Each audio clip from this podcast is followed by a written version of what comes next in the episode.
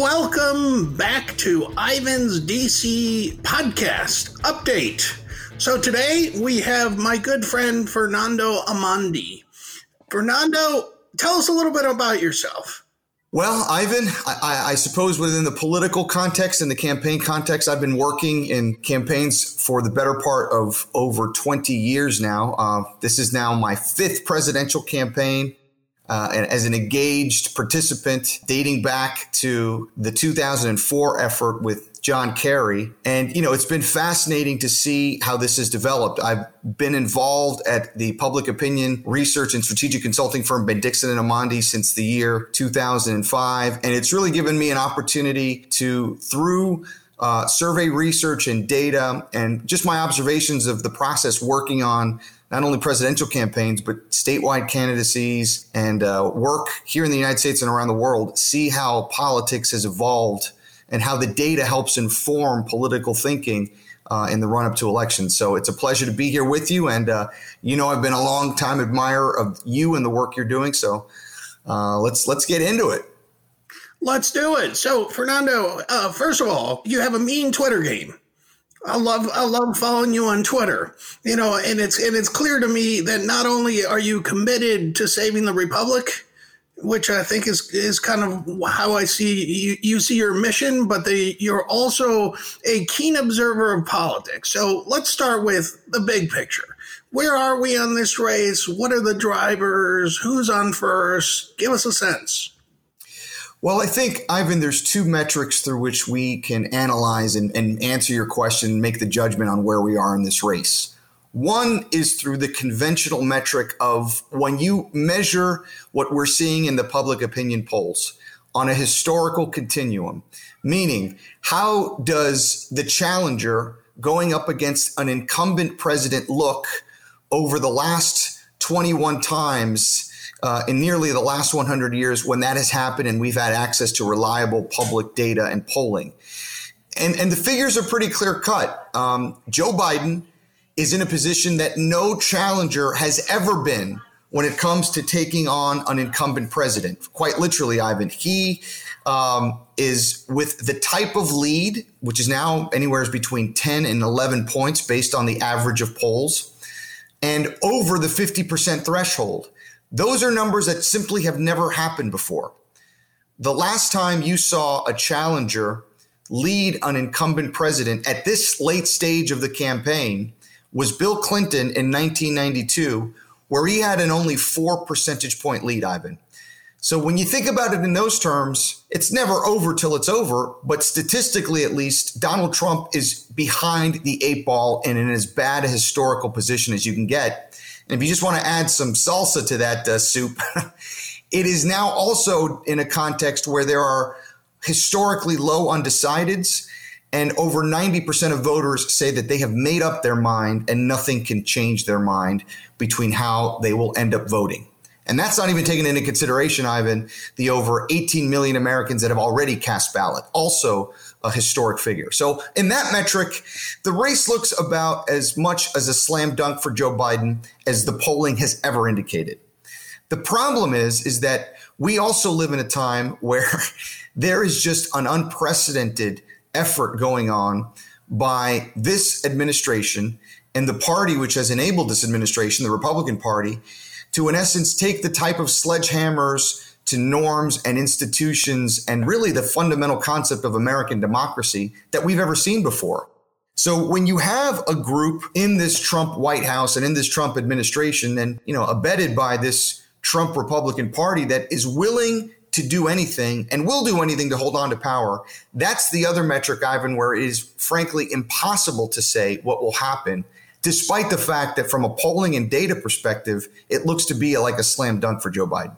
So, speaking of salsa in the soup, there's a lot of conversations, a lot of questions about whether polling data is broken. You know, there's, you know, there's this sort of conversation about 2016, and I know I lose sleep over, uh, you know, what I thought, you know, was going to be a Hillary Clinton victory, and the polls being right, being wrong. Uh, what's your what's your point of view on that? Well, look, uh, you know, I'm I'm one of those holdouts that uh, will say until I'm blue in the face. I don't think that the 2016 polls were wrong, and particularly when you look at those polls that were released in the final three or four days before the election. Remember, polls are always a snapshot of the moment in time which they are taken. So, you know, being ahead by 15 or 16 points in August has very little resemblance to what it means uh, the eve of the election. So when you think about that, though, Hillary Clinton in the average of the national polls had anywhere between a three and a two and a four point lead. And you remember she ended up winning the popular vote almost exactly within that bullseye margin that the poll said. I think it was about 2.3 percentage points overall, nearly 3 million more popular votes cast. The areas, however, where there were anomalies, Ivan, were in those state polls particularly in the Midwestern states, those battleground states where the polling in Michigan, in Pennsylvania, even in Wisconsin were not as much and as late in the cycle to at least given some folks confidence. And I think that's where we had some abnormalities, if you will. I also have to acknowledge, and I think you and anybody else who knows polls will too, not all polls and pollsters are created equal, unfortunately. There are some pollsters and some polls out there, whether it be from a methodological point of view or how the design of the sample is constructed, that would not pass the rigorous scientific approaches and protocols that I certainly use and a lot of the other more reputable pollsters should use. And, and unfortunately, sometimes those get stuck in that soup. Those are the flies in the soup, if you will, when it comes to the bad polls. So, so I still have very much confidence that what we're seeing now is indicative of what the uh, electorate and the national mood is suggesting. So, sticking with our theme of the soups and salsas and flies in the in the soup, um, you know, Fernando, you know, you and I have both been around politics and participating in various ways among the Latino political world. You know, how do you see the the Latino vote nationally? Well, you know, I think if you think about Ivan, the last high water mark, the gold standard, if you will, for how a Democratic candidate for president performs with the Hispanic community, you have to look at the Barack Obama 2012 effort, where uh, he actually improved on what was a phenomenal performance in 2008. He had gotten 67% of the Latino vote nationally in 2008. And in 2012, he actually managed to supersede that and get up to 71%, which was really just a phenomenal accomplishment. Um, Hillary Clinton did not quite match that performance four years later, uh, where she she got somewhere between 66, maybe 67 percent of the Hispanic vote nationally, depending on which of the exit polls you looked at. I suspect that Joe Biden will also not reach that high water mark that Obama achieved in 2012. Having said that, I think Biden is going to win the Hispanic vote overwhelmingly. He could get anywhere between 62 and, and maybe even 68, 69% of the Latino vote. The problem, though, as we know, is that a lot of these elections, whether it's in the individual battleground states or nationally, are, are won and lost on how the margins of those elections are managed. So it's a very different thing to lose within a uh, particular group by 50 points than it is to lose by 30 points. And, and certainly Trump's goal and aim is to try and get to at least 30% of the Hispanic vote, which would actually be shockingly an improvement over what he did last time. So, saying on the Hispanic vote, uh, Fernando, what, what states do you see the Latino vote playing a major role? Well, front and center, you're never going to be able to take my home state of Florida out of the conversation. Florida, Florida, Florida, as Tim Russert famously said.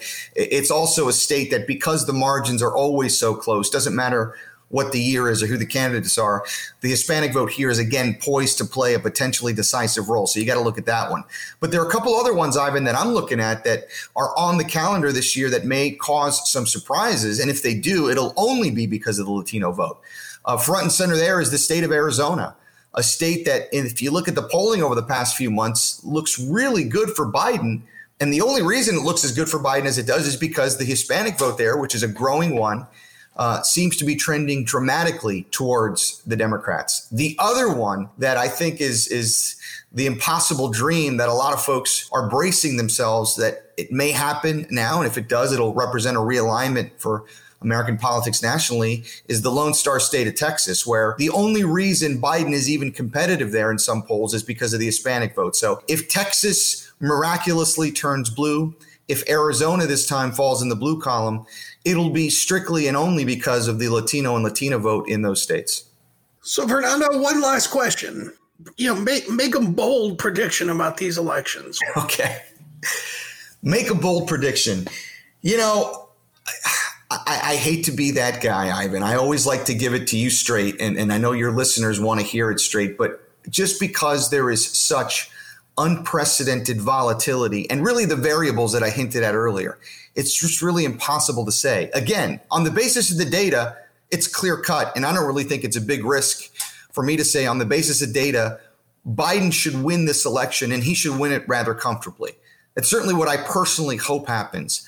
But when you layer in those other variables, the actions of this administration, which have shown a sense of seeming uh, impunity in the face of law and order, a sense that they operate outside of the rule of law and are able and willing and and have shown will do and say anything to hold on to power that's what gives me a little bit of pause so unfortunately i don't think i'm going to be able to tell you or anyone definitively uh, what the result of the election is until 1201 on January 20th, 2021. Well, thank you, Fernando. Thank you for being with us. That's it. That's all. That's politics. It's the life we've chosen for ourselves. It is indeed, and, ma- and make sure the soup still is served hot when, when you decide to take it. Thanks so much for everything you do, Ivan. Thank you.